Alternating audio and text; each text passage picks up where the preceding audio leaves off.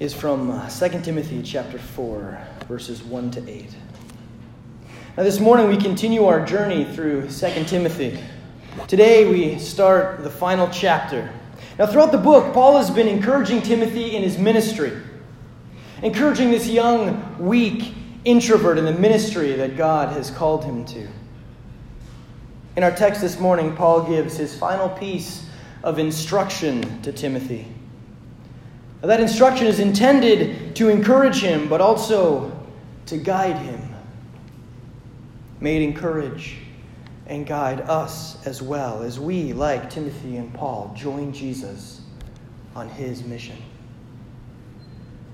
Let's read the word of the Lord together this morning, 2 Timothy chapter 4, verses 1 to 8. In the presence of God and of Christ Jesus, who will judge the living and the dead, and in view of his appearing in his kingdom, I give you this charge preach the word. Be prepared in season and out of season. Correct, rebuke, and encourage with great patience and careful instruction. For the time will come when people will not put up with sound doctrine. Instead, to suit their own desires, they will gather around them a great number of teachers to say what their itching ears want to hear. They will turn their ears away from the truth and turn aside to myths. But you, keep your head in all situations, endure hardship, do the work of an evangelist, discharge all the duties of your ministry.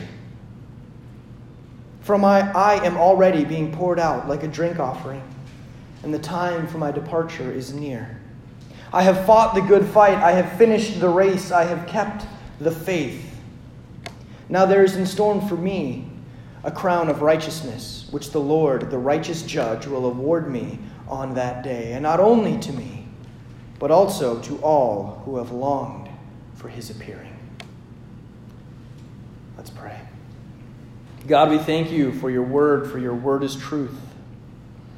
Man, God, I pray that you'd speak through your word today, that you would perform the miracle that feeds our souls. Praise in your name. Amen. Like some of us, I'm sure, Bronnie Ware was feeling unfulfilled in her work. And so she started looking for a new job, a job that had some meaning. And though she had no formal training or experience, she ended up as a palliative nurse.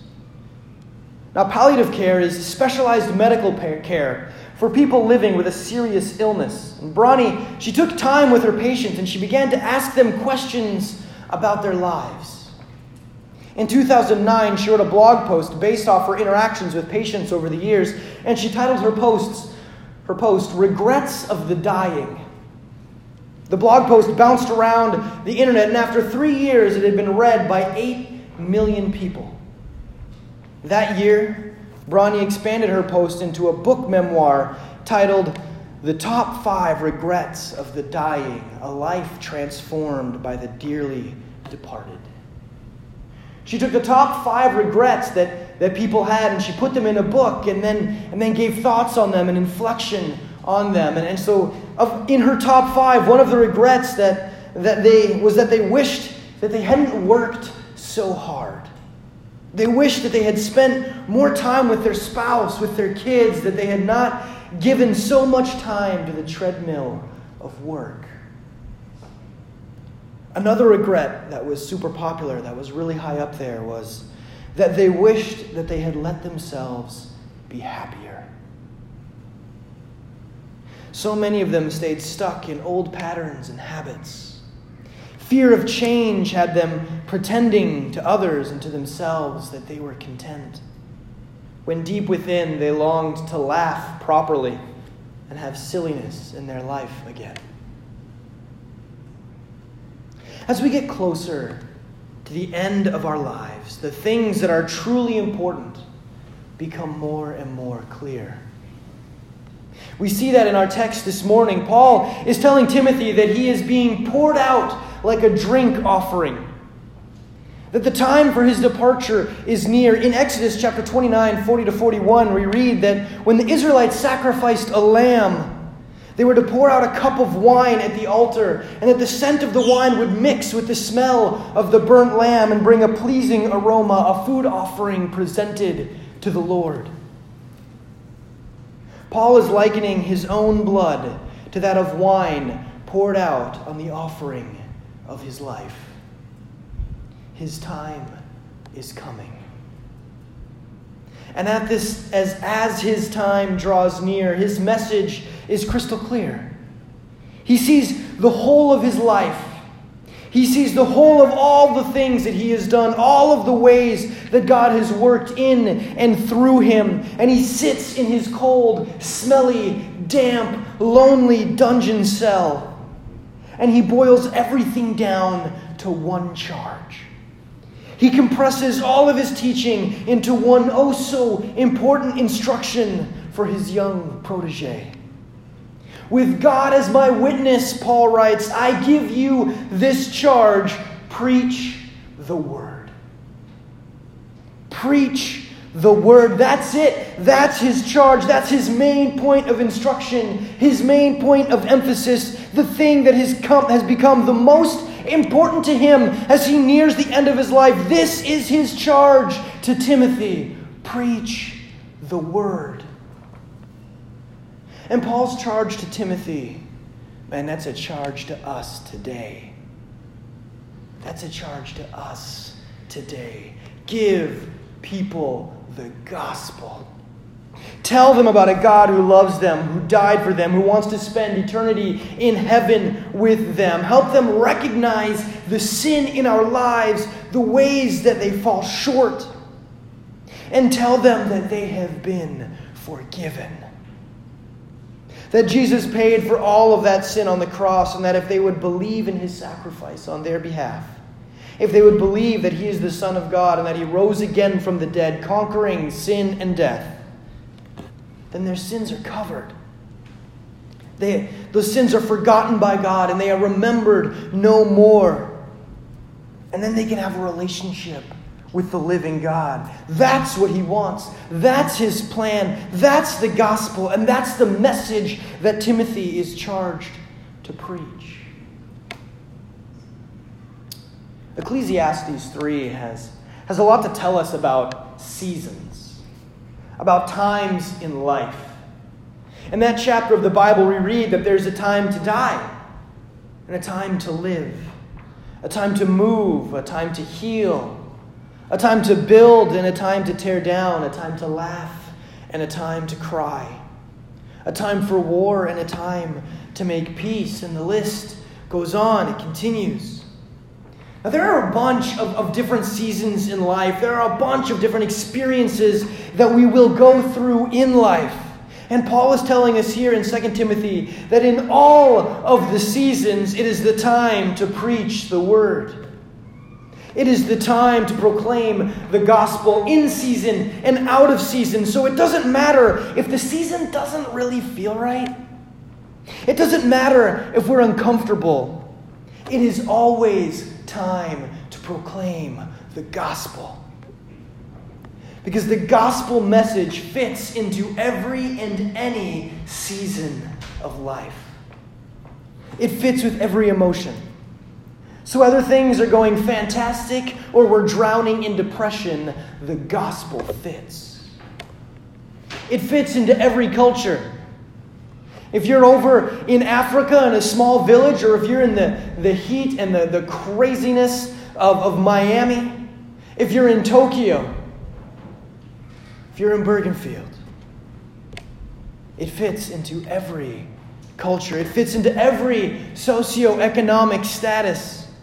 Whether you're running with the high rollers or you're, or you're running with me, It fits into every socio-economic status. It fits into every life lived by every person on the planet. And proclaiming this to our neighbor, to our friend, to our coworker, to our family, to all of those that God brings into our lives, Paul tells Timothy that this is part of the mission that Christ has called us to. That we are to do the work of an evangelist as he writes in verse 5. The work of an evangelist. Awesome. Just what each of us wants to hear, right? Isn't that the guy like standing on the corner yelling at everyone that they're going to go to hell and that they need to repent and give their lives to Christ? I can't tell you how many times when evangelism is brought up that I, I hear someone turn to a friend and say, Man, am I glad that God didn't give me the gift of evangelism. Evangelism isn't standing on a corner yelling at people. Evangelism is telling someone about Jesus, proclaiming the hope and truth of the gospel to them. Sometimes it takes place, often poorly, on a street corner. It can take place on a street corner. But more often, it takes place in living rooms, around kitchen tables, over a cup of something warm to drink, and between friends. Listen, yeah, it's, it's easier for some, yes. Some just have natural gifts and personalities that line up oh so well with evangelism. Those stinking extroverts and their love of talking to people. But while the gifts and personalities may line up a little bit better for some people, we have all been given the instruction to evangelize. Jesus' last word to the church was All authority in heaven and on earth has been given to me. Go, therefore, and make disciples of all nations, baptizing them in the name of the Father, and of the Son, and of the Holy Spirit, teaching them to observe all that I have commanded you. And behold, I am with you always, to the very end of the age. Go into all the world and tell them about me, says Jesus. Teach them about me and baptize them. Go into all of the world and evangelize. He's not just talking to those who have the knack for it. He's talking to every single member, every single person in the church. This is our last directive from the Son of God. The final piece of instruction He gave us was to preach the Word to evangelize. Preach the word, proclaim the scriptures of Scripture as they are intended and to whom they are intended. Paul elaborates a little on preaching the word by breaking it down a bit. He says the word can be used to correct, rebuke, and encourage. Some of us may be rubbing our hands together and licking our chops at the opportunity to correct and rebuke. Some of us may be blushing and lowering our heads, thinking, There is no way that I'm going to walk into that kind of conflict. Are you crazy? Or maybe we're worried that, that those who are looking forward to doing some correcting have their sights set on us.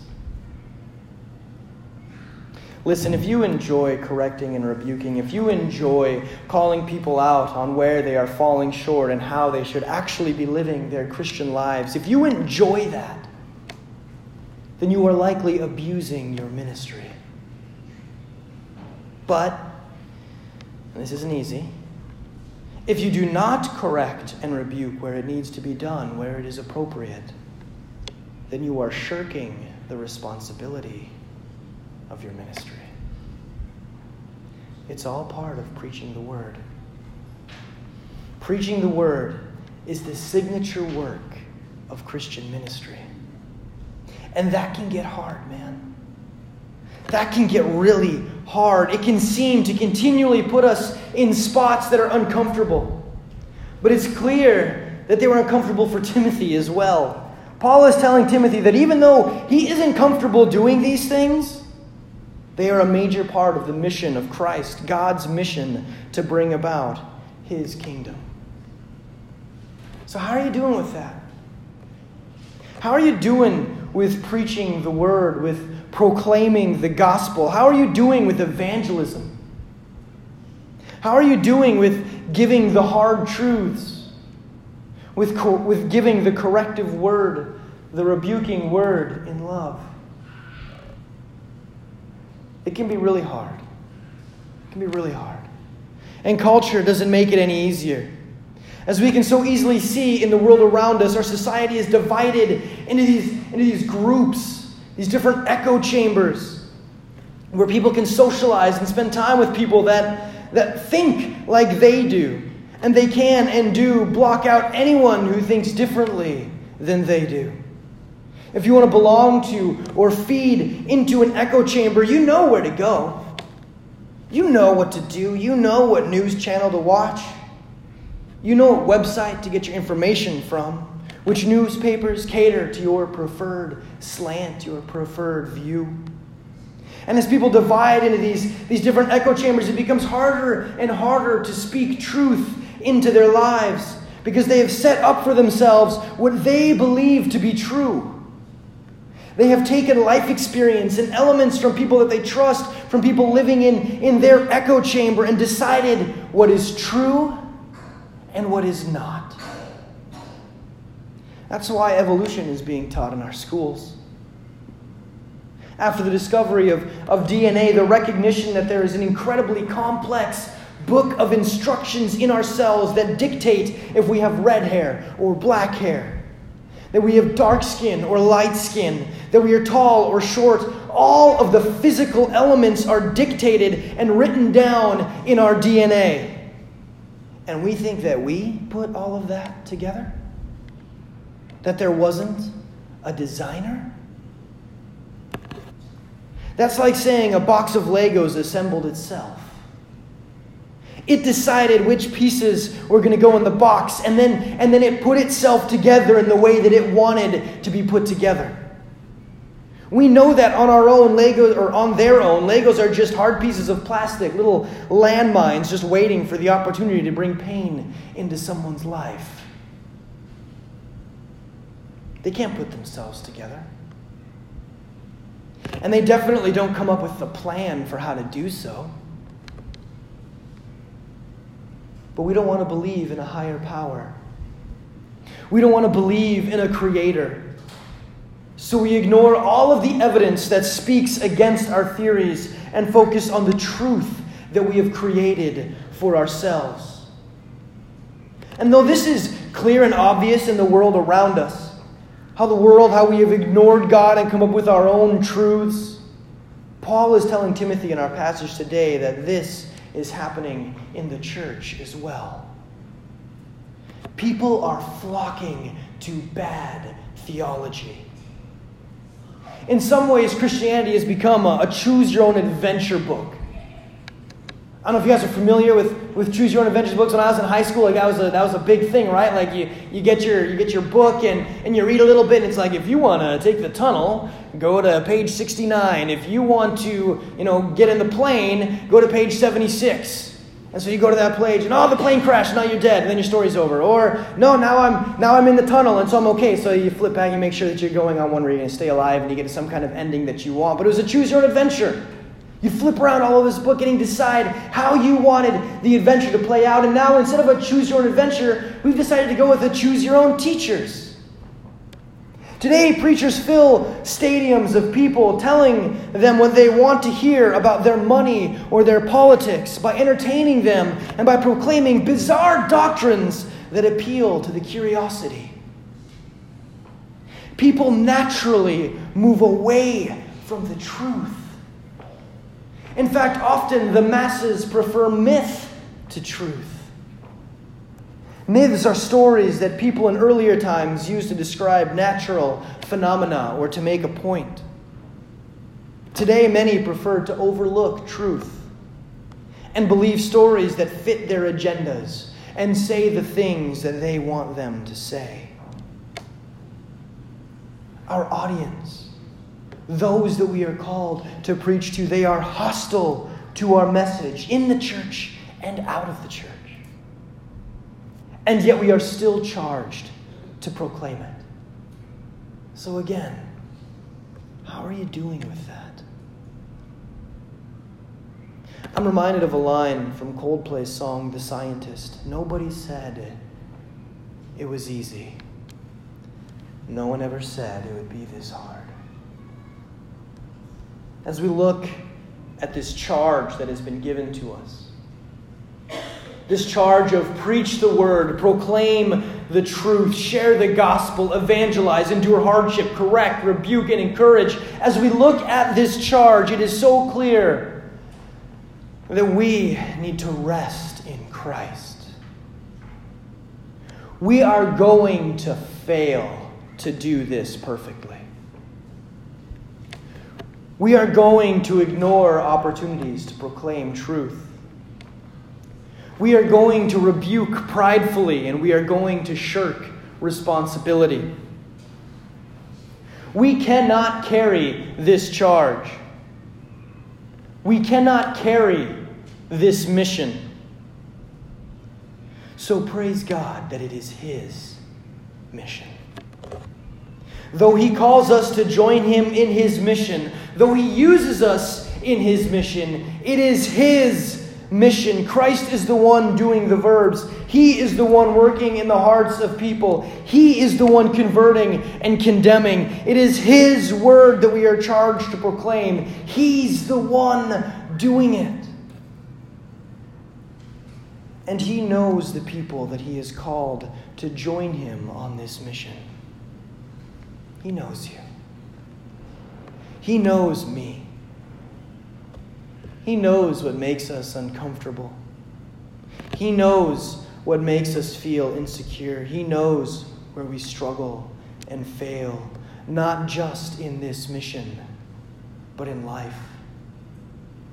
He knows our weaknesses. He knows our temptations. He knows our addictions. He knows our guilt. He knows our shame. He knows. He knows. He knows because he is intimately aware of all of it. We can't keep secrets from him. Because he bore it to the cross at Calvary and he died for it.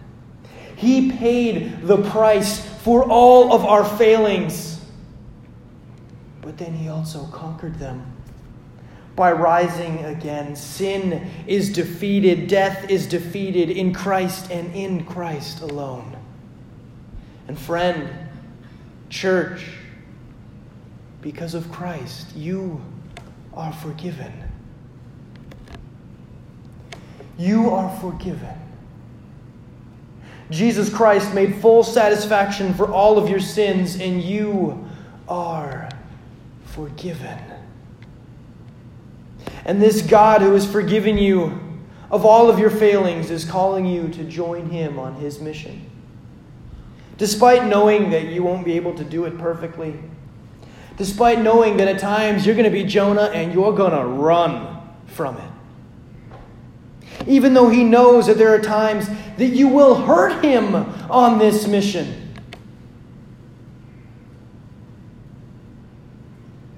He is still calling you to join him in it. He is ecstatic about using you in his mission to bring about his kingdom. So go. Preach the word. Share the gospel. Live the gospel. And know that you too, like Paul, will one day look back on your life and see how God used you how God used the broken things in your life to minister to other broken people. For the church is a church of the broken, for the broken. When you continue to rest in God's grace while heeding His call, you too will look back on life and be able to say with Paul, I have fought the good fight. I have finished the race. I have kept the faith. And now there is in store for me the crown of righteousness, which the Lord, the righteous judge, will award to me on that day. All of this is true for you in Christ alone. What an amazing wonderful, powerful God we serve. Amen.